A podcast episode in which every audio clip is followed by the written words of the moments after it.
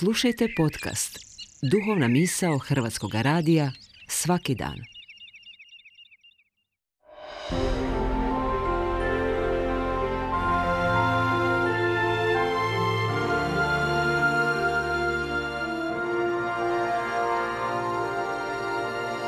Duhovna misao. Urednica je Blaženka Jančić.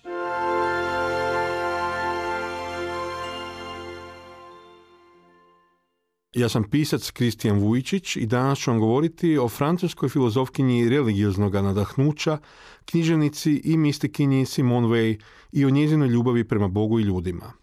Simone Weil, žena krhke vanštine i različitih interesa, bila je ljudsko biće prožeto duhom koji se želio što je više moguće približiti Bogu. Diplomirala je filozofiju na sveučilištu u Parizu 1931. i predavala u provincijskim gimnazijama. Radila je kao radnica u tvornici Renault, sudjelovala u Španjolskom građanskom ratu na strani republikanaca, pa se 1942. godine pridružila de Gaulleovoj slobodnoj Francuskoj u Londonu.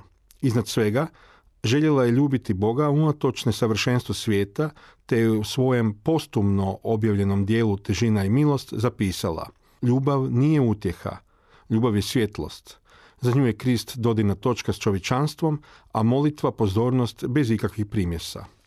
Budući da je Vej pisala ispovjednu prozu, eseje o odnosu pojedinca i Boga, postizanju spasa, strahotama rata i totalitarizma, te duhovnim nedostacima modernog industrijskog društva, njezini su radovi prožeti socijalnom pravdom, moralnim idealizmom i kršćanskim misticizmom, iako Vej koja je odrasla u sekularnoj židovskoj obitelji, nikada nije formalno prešla na kršćanstvo. Stoga je, kako nam ukazuje njemački filozof Wolfram Eilenberger u svojoj odličnoj knjizi Plamen slobode, recepcija njezinih dijela, kao što su težina i milost, nadnaravna spoznaja, ukorijenjenost i iščekivanje Boga, niz godina bila ograničena na područja klasične teologije, pedagogije i političke teorije, ostavši izvan dosega akademske filozofije. Simone Weil je umrla tijekom drugog svjetskog rata 1943. godine od posljedica samoizgladnjivanja. Od rane dobi ova francuskinja doživljavala je tuđu bol kao vlastitu. Za nju je pažnja ili usredotočenost u obliku radikalne empatije bila gotovo moralna vrlina.